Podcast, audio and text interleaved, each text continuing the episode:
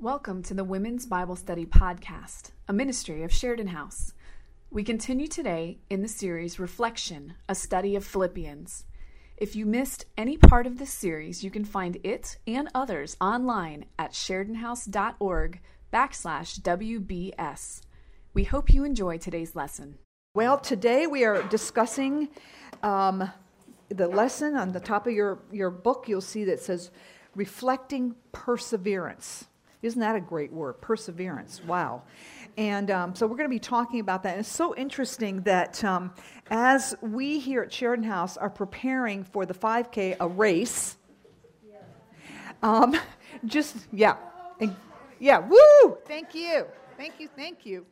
Um, anyway, as we're preparing for that, um, we are um, also getting ready in a few months, few weeks really, to do the Goliath Gauntlet, a mud run. I don't know if any of you are familiar with that. I mean, what in the world, who in heaven's name would want to go through mud and everything else to run a race? Who would want to get mud under your fingernails, please? I mean, really? But um, anyway, as we're doing that, as we're talking, how appropriate that Paul is talking about perseverance in the race, because that's what we're thinking about here. Now, um, last year, what was particularly fun about that Goliath Gauntlet, the mud race, was that our ten-year-old grandson, Reuben, that's him. Is he gorgeous or what? Never mind the mud. But anyway, he participated with his daddy. And uh, it was just so fun to see him taking on some of these incredible obstacles and climbing, climbing, climbing. That one, you I think you needed a rope to get up that far. Then you go through those tubes into the water again. There are women that do this. Any of you ever done these? Oh, boy, Laura. Oh, that's, yeah, the ice bath. Oh, my. Uh, anyway. So he was doing that, and then he had to go through tires and the water thing and everything. And the intensity of the straining of watching him do some of these things was both painful and a source of pride for Grandma, to see him going forward. This is what Paul is talking to us about. He is talking, he is using athletic terms to describe victory, straining to make the obstacles of walking with the Lord. So how perfect it is for us as we've been thinking and, you know, being silly and all that about the five K and then with the uh, mud run coming up. So as we begin today, we're going to take a look. How are we to get that focus? How are we to get that that perseverance in the in spite of obstacles that every single one of us are going to have in our lives? So first on your outline, we are encouraged to reach for the prize. Encouraged to reach for the prize. There is a great quote in your homework by Winston Churchill where he says, "Never, never, never give up." And then the, the rest of the um, quote is in there. But I love that. I've always loved that quote because sometimes, you know, we can just kind of dangle our hands down and say, you know what, oh, I've just had enough. I'm just going to get a cup of coffee and sit in the corner and just be. And sometimes we feel that way. We, and this whole idea of never, never, never, never, never give up. Persevere in this race is what he is saying. And I love that quote. And just like an athlete performing in a five K or, or a mud run or any other athletic event, there are three ingredients that we need to succeed in the Christian life, just like in a race or an athletic event. Now, A on your outline, what are the three ingredients we need to run? First of all, number one, concentration. Keeping your eye on the finish, never to the left or the right. Um, when, when you're when you're on a track field, if you're running, you know, um, a track, you want to keep your eyes. I've got to get to that goal. I've got to finish. I've got to persevere. I've got to get to the end. So that's the first one, concentration. Number two, rid yourself of anything slowing you down. You know, it's so interesting. I don't do the gauntlet, but I'm there. And it's just interesting to watch the different athletes and when, what they wear, for goodness sake. Um, or maybe I should say what they don't wear. No, no, no. Um, anyway, don't tell them I said that, okay? But anyway, what, the point is they wear very tight clothes so that they're not an obstruction. So they don't have flapping shirts, you know, and all those kinds of things. They're very, very slim-fitting things, not to um, slow them down. They don't want anything to slow them down. They want to get through that, that race. Three, number three point, put forth continual effort. To win and get over the obstacles, the athletes are straining forward, every muscle rippling as they tackle the challenge.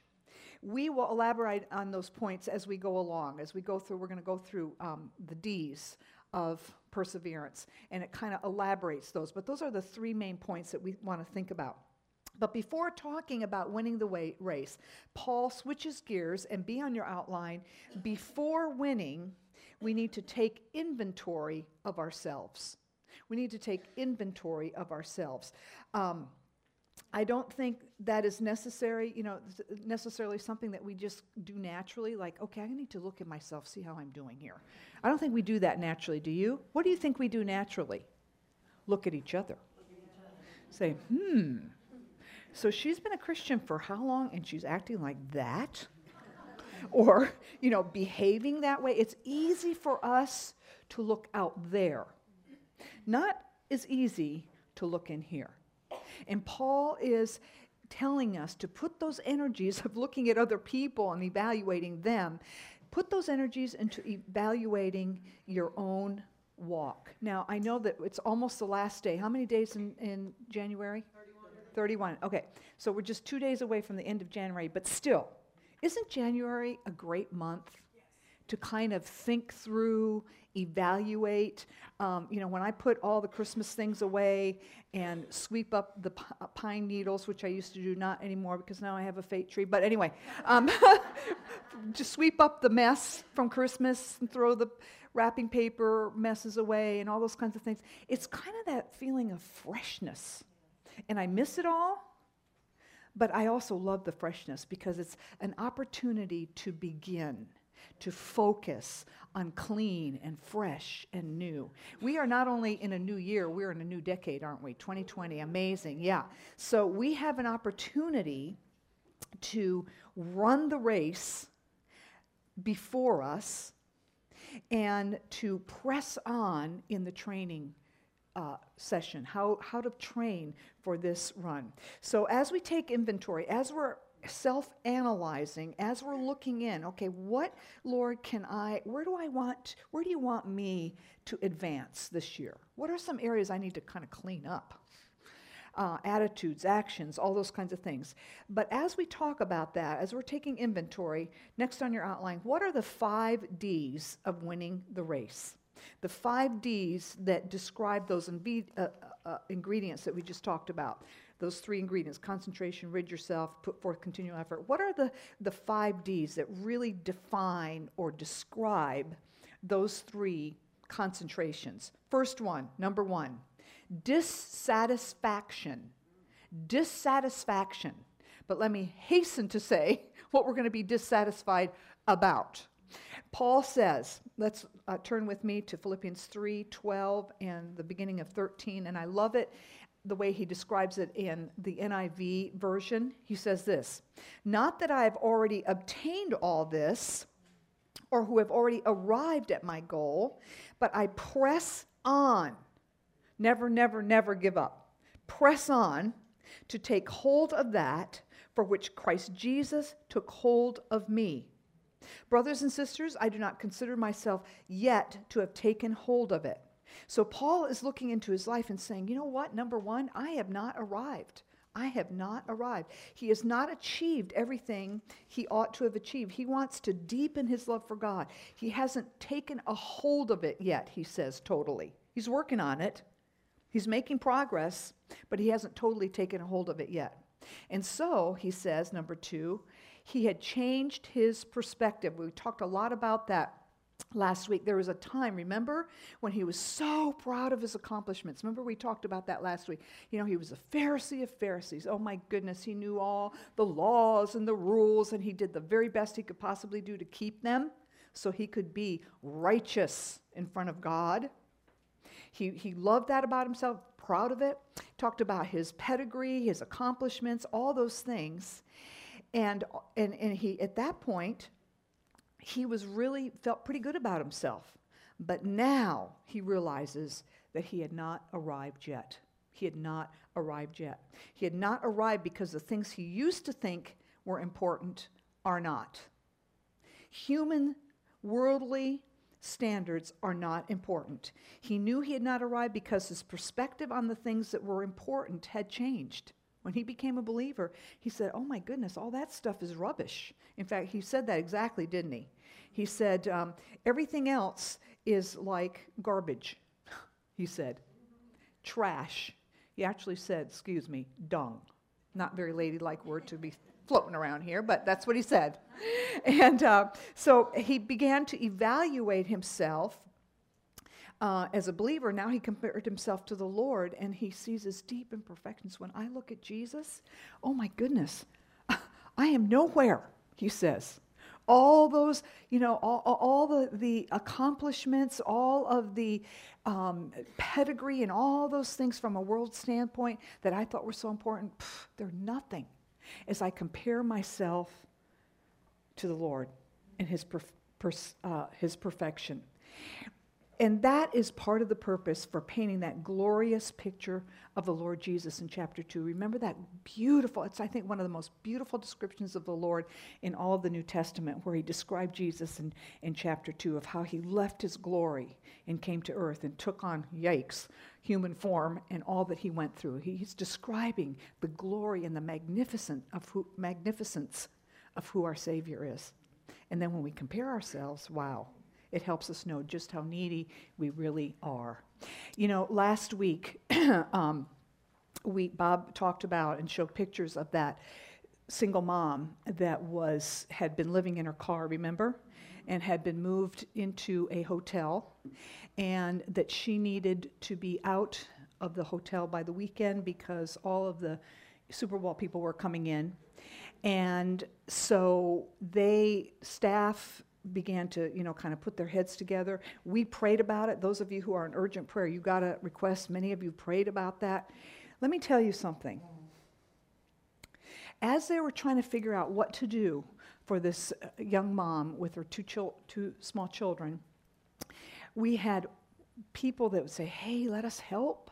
You know, we we know, you know, somebody from the water thing, and, you know, and, and we began to put our heads together. What, what are some things that we can do to hurry up the C O for this young mom? And all of a sudden staff said, you know what? Let's lift up Jesus. Let's pray.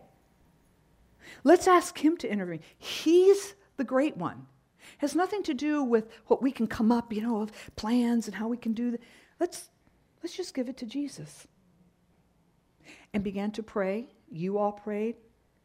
Tonight, that mom and her two children are moving into the triplex. In fact, Kim, Kim Weber, office staff, is over there right now lining the drawers so that they can begin to bring their clothes over tomorrow, and then they will have their first night tomorrow night sleeping. Wow. Who is it? Who are we lifting up? Who's able? Who can do it? Who hears our prayers? Wow, the great and mighty Lord Jesus. Wow. That is what Paul is saying to us.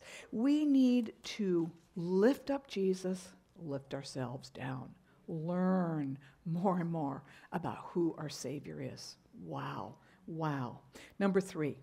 He is working toward maturity. He's saying, you know, first of all, he's changed his perspective. Number two, you know, it's not about me and my accomplishments. It's like thinking about Jesus and his strength and the magnificence of who he is. And then number three, he is working toward maturity. In the E S V version, he says in Philippians three twelve, not that I have already obtained this or am already perfect, He says, you know what? I am, I, I'm, I'm not working toward perfection. That will happen in heaven. Isn't that wonderful news? I can't wait. That's one of the things I cannot wait the most about heaven, is putting aside all these bad attitudes and bad decisions and stupid things I do and say sometimes. Ah, I'm so over it. Are you over it? Amen. Yes. Ugh. And he's saying, you know, I'll never be perfect till I get to heaven, but I am desiring to grow and mature and become more and more like the perfect Jesus that I described in chapter two. That's what he's saying. He's saying, I want to get better. I want to mature. No, I'm not going to get perfect, but um, I'm going to keep taking steps toward what I will look in, like in heaven someday. You know, a while ago, I found a, a tree in our yard that had tiny green lemons on it. I didn't even know it was a lemon tree. That will show you what a green thumb I do not have. Those of you who love, grow and all, I mean, I thought it was a shrub in the side of the yard until all of a sudden I saw these little green things. And, um, and that's kind of the picture here, that hopefully we'll begin to see tiny green buds that turn into little tiny um, fruit that begins to grow, grow, grow, grow. Every year we want to get those tiny little green lemons to get bigger, bigger, bigger, bigger, so that we can look more and more like what we're going to look like someday. Not complete, but growing. Fruit is happening. That's what our uh, uh, what we want to do. My attitude is better today than it was yesterday. Oh, thank goodness. You know, or boy, comparing to last year, oh, when I was struggling so much with that, I'm doing better, I'm doing better. I'm seeing that fruit's getting bigger, bigger, bigger. And that's the idea here. This is what Paul is encouraging himself and us to do as he writes these verses. So, because he's seeing some signs, I see some maturing happening, see some fruit happening, and it's getting bigger. He's saying, because I see these signs, number four, he will press on. Press on, he says in verse twelve. Keep working, another version says. His goal is for that fruit to become fully mature. Then he goes on to say something very interesting. I press on to take hold of that which Jesus took hold of me. Wow, that sounds, let me say that again. Is that kind of a strange wording? I press on to take hold of that which Jesus took hold of me. What does that mean? A very unusual phrase. Literally, in the original language, it says, I am pursuing that I may lay hold of that for which I was laid hold of. Now, that's terrible English. Any of you English teachers out there, whoa, that's not good. But in Greek, it makes sense. And basically what he is saying is, Paul, I want to lay hold of what Jesus has laid hold of him for. Now, what was the first thing that Jesus laid hold of him for? Heaven. So that he could live in heaven with, with Jesus. He, the Lord so wants, and I, this is really hard to wrap our human minds around, that he wants us so much to live with him eternally that he would come and become a man and die a criminal's death so that we can spend eternal, t- uh, eternity with him. Wow, isn't that just almost so mind-boggling that we, it, it just, wow. But that's only part of the picture. Yes, ultimately, he's laying hold of him so that we can have eternity with him. But God also has a purpose for all of us while here. While we're here, he has purpose for us. Ephesians two ten says this, we are his workmanship. Another version says masterpiece. I love that. I'm thinking of myself as an art piece. I like that. Anyway, masterpiece, workmanship, created in Christ Jesus for good works, which God prepared beforehand that we should walk in them.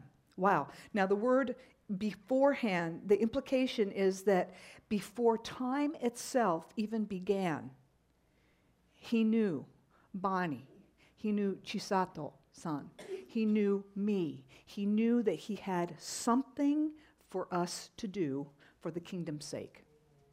Every one of us, we have something that we're to be doing for kingdom's sake. That's just such an incredible thought. Before we were even born, before our parents were born, before life began itself, he had a plan for each of us to be a part of the kingdom work. Wow, Paul's saying that he wants to get on with what God had chosen for him to do, what he had been laid hold of for. Now, in the King James Version, it's very interesting, the word is apprehended or arrested. So he's saying, okay, God arrested me to do something. And so I want to be about that. As I'm growing, and thank you, Jesus, I'm starting to see some fruit in my life, and I'm, I'm making progress there in my walk with you, and my attitudes are changing and all those kinds of things. But meanwhile, as I'm seeing cha- uh, uh, progress, I want to be about what God has chosen for me to do, what he saved me to do besides be with him eternally. What a challenge for us to sit down with an open Bible and an open heart and say, you know, how am I doing, Lord? First of all, am I fruitful? Is the fruit in my life ripening? And am, am I fulfilling the purpose that you planned for me? Purpose that you have planned for me. So the first D is dissatisfaction, wanting more of Christ in my life, wanting more fruit in my life. I am not, I am dissatisfied with where I am today. I want to be better tomorrow. I want to be better next month, next year, and so forth. So the first D, dissatisfaction, counting more fruit for Christ's sake. Next D, B, devotion. Devotion. This passage speaks of energy, diligence, and discipline toward this purpose that God has for me. Yes, the Holy Spirit energizes us, as we learned earlier, but this passage is challenging us to put all our efforts toward being all that God wants me to do and be. Putting my efforts the best I can. I, you know, I don't have much as a human being, but thankfully he sent the Holy Spirit to give me strength to do some of those things. But meanwhile, I don't just sit back and say, okay, let it happen, Holy Spirit. I need to get out there and do my part and work diligently for all of that to come forward in my life. Devotion to the one thing. Philippians, uh, the thirteenth verse beginning says, brothers, I do not consider that I have made it my own. I do not consider that I have made it my own. But one thing I do. Paul's challenging us to put all our strength and effort toward one going go, goal. He said, I'm doing one thing. Only one thing matters, one focus, one place to put all your efforts. Jesus himself self said that one, uh, the one thing should be seek ye first the kingdom of heaven and his righteousness. That's the first thing that we're supposed to be doing, the most important thing. Number one, through identification. So often, you know, as Christian women, we get so busy doing this and that and this and that. Jeanette talked about that so beautifully during small group time. You know, oh, I was trying doing this at the church and that at the church and this and this and this and this. And God is saying, find your main thing. Find your one thing and concentrate. Yes, those of us who are mothers, grandmothers, aunts, beloved, adopted aunts, whatever we are, Our, ch- our children, our families, absolutely, first focus. But after that, what do you have for me to do, Lord? What is my job description? What is the one thing, one purpose that I need to go after? Uh, Psalms twenty-seven four said, one thing that I've desired of the Lord that I will seek, at, that I will seek after. Um, how many of you have heard of D L Moody? Oh, yeah, I'm sure almost everybody. Uh, he began Moody Bible Institute. He was a great evangelist of a former era. And um, there's an amazing story that there was a great fire. This is not a story, truth, historical fact, that there was a great fire in Chicago in eighteen seventy-one. And before that, that fire, he had been involved in all kinds of things. He was involved in Sunday school promotion, and he was involved in the, uh, the um, Y M C A and evangelistic meetings and all kinds of Christian things all over the place, just, just totally involved in anything that had anything to do with Jesus, just so busy, busy, busy, busy. But after the fire, which destroyed thousands of buildings, killed an estimated three hundred people, left more than one hundred thousand homeless, and caused an estimated two million dollars. That was in eighteen seventy-one. That's a lot of money back there, right? Back then. Um, in those damages, he concluded to focus exclusively on evangelism. He was saying, Y M C A, great cause. Sunday school promotion, great cause. This, this, this, great causes. But let that be somebody else's number one focus. My focus is going to be evangelism. As a result, millions came to Christ by the multiplication factor. Now, I don't believe, maybe he did speak to a million people back in the day, but what happened was, as he won people to the Lord in an evangelism um, effort, they then would go to their families and friends and, and begin to win people. And then they would go and win people. And so he affected thousands upon thousands and then up into the millions of people because of his one focus. This is what God has called me to do. I'm going to do this. I'm going to, I'm going to be involved in evangelism. There are many, there are very few athletes that have many, many, many, many great sports efforts. I, I said that in a crazy way, but you know what I'm trying to say. You know, rarely do you have a, you know, a tennis pro also be a football player. Now, some of them may be athletic and do a great job, better than we could ever do and all that kind of thing. But you notice how most great athletes that are famous athletes are focused on one thing. You know, it's, it's, are you a football man? Are you a basketball player? Are you, you know, what is it? And that's kind of the idea here. Identify the area that God has called me to, the one thing, and get on with it. Grow and get on with what we are to do. Number two, through focus. That was a, um, it, it's been so incredible to watch these athletes who compete in that mud run, their persistence. They don't get, you know, if they don't get over that curved wall the first try, they get back down, do it again, do it again, do it again. And then sometimes people will reach down and say, hey, let me help you up and pull them up and all that kind of thing. But one of the, the key things about this mud run is, that, is their perseverance of keeping on, keeping on, as they get to an obstacle of, I'm going to get through this thing. I'm going to go. Even the ice bath or whatever that thing is. Who in the world wants to do that? Wow. There was one woman that we heard about last year that had a very, very so sore foot. Her foot became very sore about midway through the race. And after the race, she found out she had a broken foot. But she kept right on going. I'm going to, oh yeah, my foot hurts, but pff, I'm going to keep going. Wow. What kind of determination is that? It is the same with us. If we are to excel in what God has for us to win the victory, then we need to concentrate on it. We need to focus. We need to say, this is what God has called me to do. I need to do this. We must determine to let the Holy Spirit have liberty to mold and sculpt us into more and more the image of Jesus. A, a little while ago, as I was preparing this lesson, Bob got some news that, um, that would have had a, a huge impact on an ancillary ministry of Sheridan House that he was involved in. And we prayed and realized, you know what, the way I react to this and handle this news was really important for his focus on the main thing. If he got all whacked out and, oh, my goodness, and phone calls and all that. No, I just need to pray about it and respond in a way that would honor Jesus. That's how I need to respond to this. He needed the Holy Spirit to mold and sculpt him to handle and respond in a way that was God-directed, not human response. Less and less Bob, more and more Jesus. Less and less Rosemary, more and more Jesus. You put your name in there. What is our focus? Are we allowing the Lord to help, help to handle those circumstances that we get in? How do we do that? See, through the next D, direction.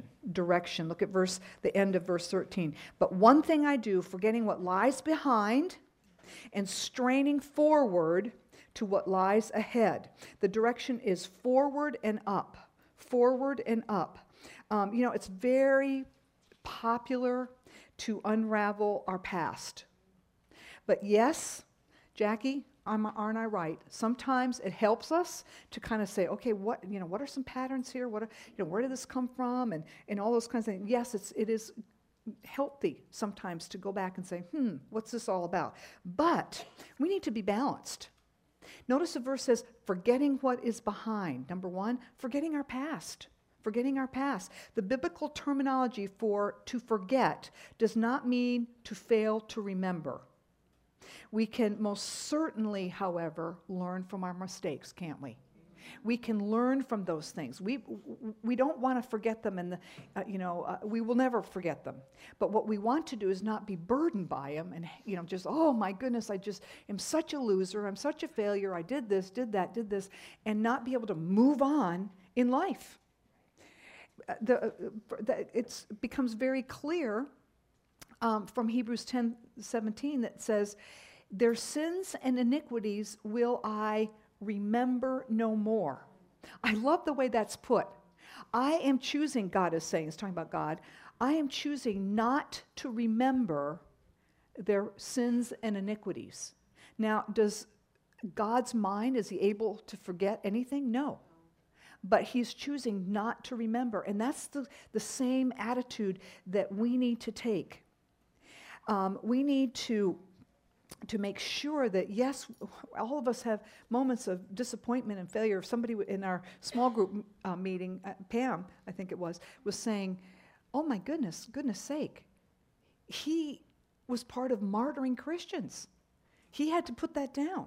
He had to, that, he had to move away from that. Can you imagine, can you imagine the guilt of becoming a Christian and, and knowing that you were part of martyring other Christians? Wow. And yet, what does he say? I'm moving on.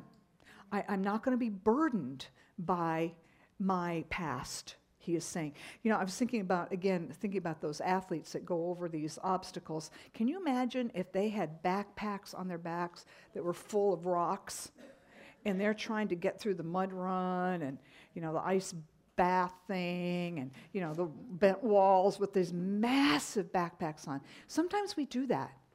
We try and deal with life with these backpacks. We're, he's calling us to forget our past. Take the backpack off. Lay it at the foot of the cross and say, thank you, Jesus.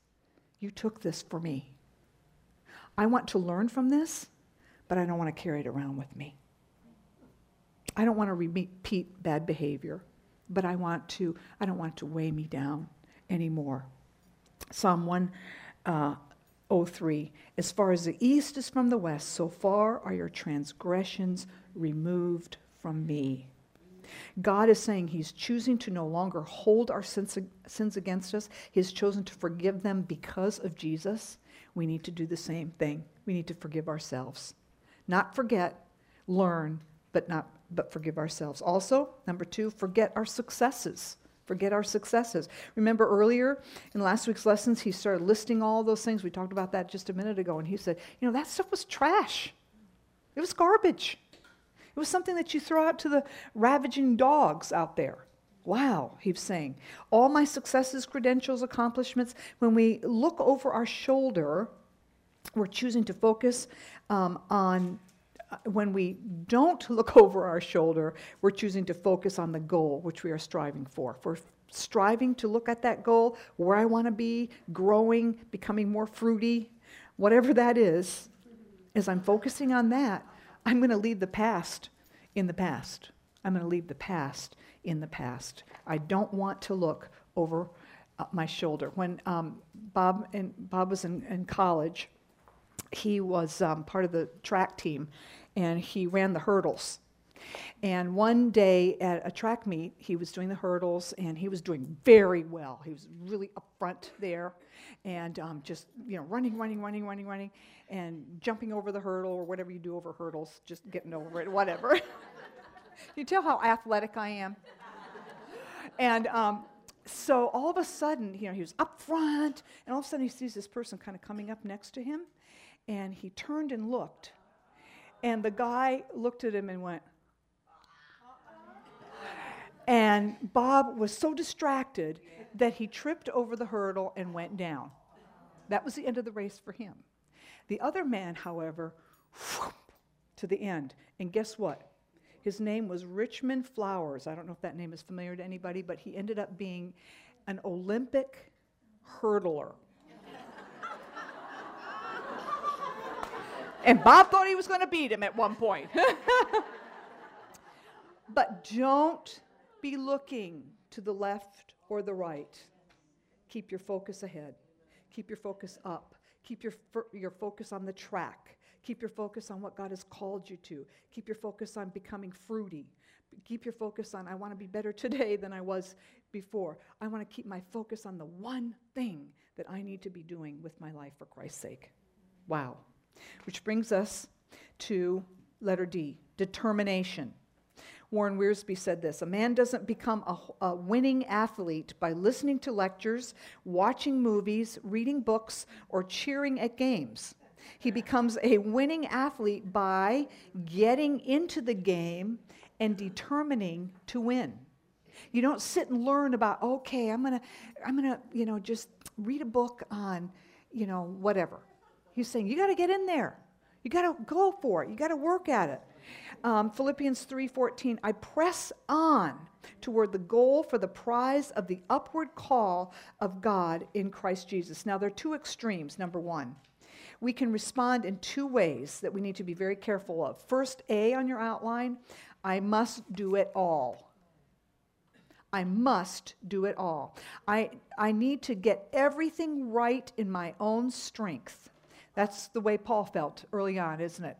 Me, my pedigree, my accomplishments, my looking at the laws and the rules and all those kinds of things. Um, look at what I've accomplished. I can do it all was a prideful response. But there's another response that also is not healthy um, that we need to be very careful of, of, and that's B on your outline. God must do it. Now that sounds like, wow, that, that sounds right, doesn't it? Um, that, but that would be like throwing up my hands and saying, you know what, I'm not going to, I don't need to do anything at all. I'm just going to sit on my rocking chair on the porch and just, you know, drink my coffee and say, God, hey, I can't do it anyway, so have at it. We sometimes have that attitude, don't we? And both of them, both extremes actually are not biblical. The correct approach, number two, is this. God works in us as he works through us. He works in us as he works through us. Philippians four thirteen, uh, which we're going to be studying later on, says this, I can do all things through him who strengthens me. It's not, oh, I can do it all, or, oh, God will do it all. No, it's, I can do all things through him who strengthens me. As we relinquish to his strength, we can do what he has called us to do. How do we do that? How do we face our tasks? We pray, we digest the word, and we ask for empowerment of the Holy Spirit. Holy Spirit, when Jesus left earth, he said he was going to send the Holy Spirit. And when we believed in him, you, uh, Holy uh, Jesus, sent the Holy Spirit to give us, to be our helper, he said, our counselor, to come alongside, to help us, help us, help us. Um, And so we need to ask for that empowerment of the Holy Spirit. Lord, I have a task before me. I know it's from you. I need to know I need to do it. And I'm asking that you would strengthen me to be able to do what I need to do for your sake. Last D, discipline. E on your outline, discipline. Verses fifteen, sixteen. Let those of us who are mature think this way. And if in anything you think otherwise, God will reveal that also to you. Only let us hold true to what we've attained. We need to keep running that race with discipline, determination, to do it in a way that is biblical and pleasing to the Lord, doing our part, to listen, to keep in shape, oh boy, following the Lord's direction, and keeping the main thing the main thing. And if we think there will come a time when we can retire from running the race that God has put us before, that God has put before us, that we can ease up and sit on those rocking chairs on our porches, guess what? No. Until Jesus calls us home, we have work to do. We have the one thing that we need to pursue. We need to be running that race with determination. As long as we have breath, we need to be doing the one thing that God has called us to do, don't we? Absolutely. We need to be available for what God has for us in every season of our life. Now, it might change complexion a little bit. Our one thing might be a little different from, you know, a, a different era or a different season of our life, but whatever it is, I need to be moving forward. Never, never, never give up. Kent Hughes, great commentator, said this: may we all die running for and with Jesus.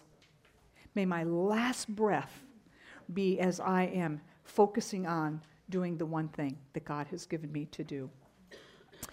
Uh, again, the D's, dissatisfaction. I've not arrived. I, I want to progress.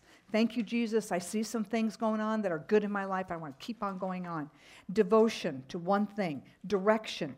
Focus on what is ahead from God. Determination to run the race with God working in us and through us. And then discipline. Never, never, never quitting until God uh, calls us home. Till he calls us home. Wow. How do we do that? Here's how we do that. We reach out for Daddy's hand.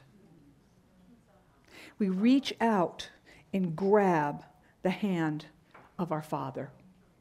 We reach out and grab the hand of our Heavenly Father to give us strength, to give us courage, to give us determination, to give us the ability to get up the obstacle that may have come along our into our life, but we need to grab a hold of our Dad's hand. Abba, Father, Daddy. Wow.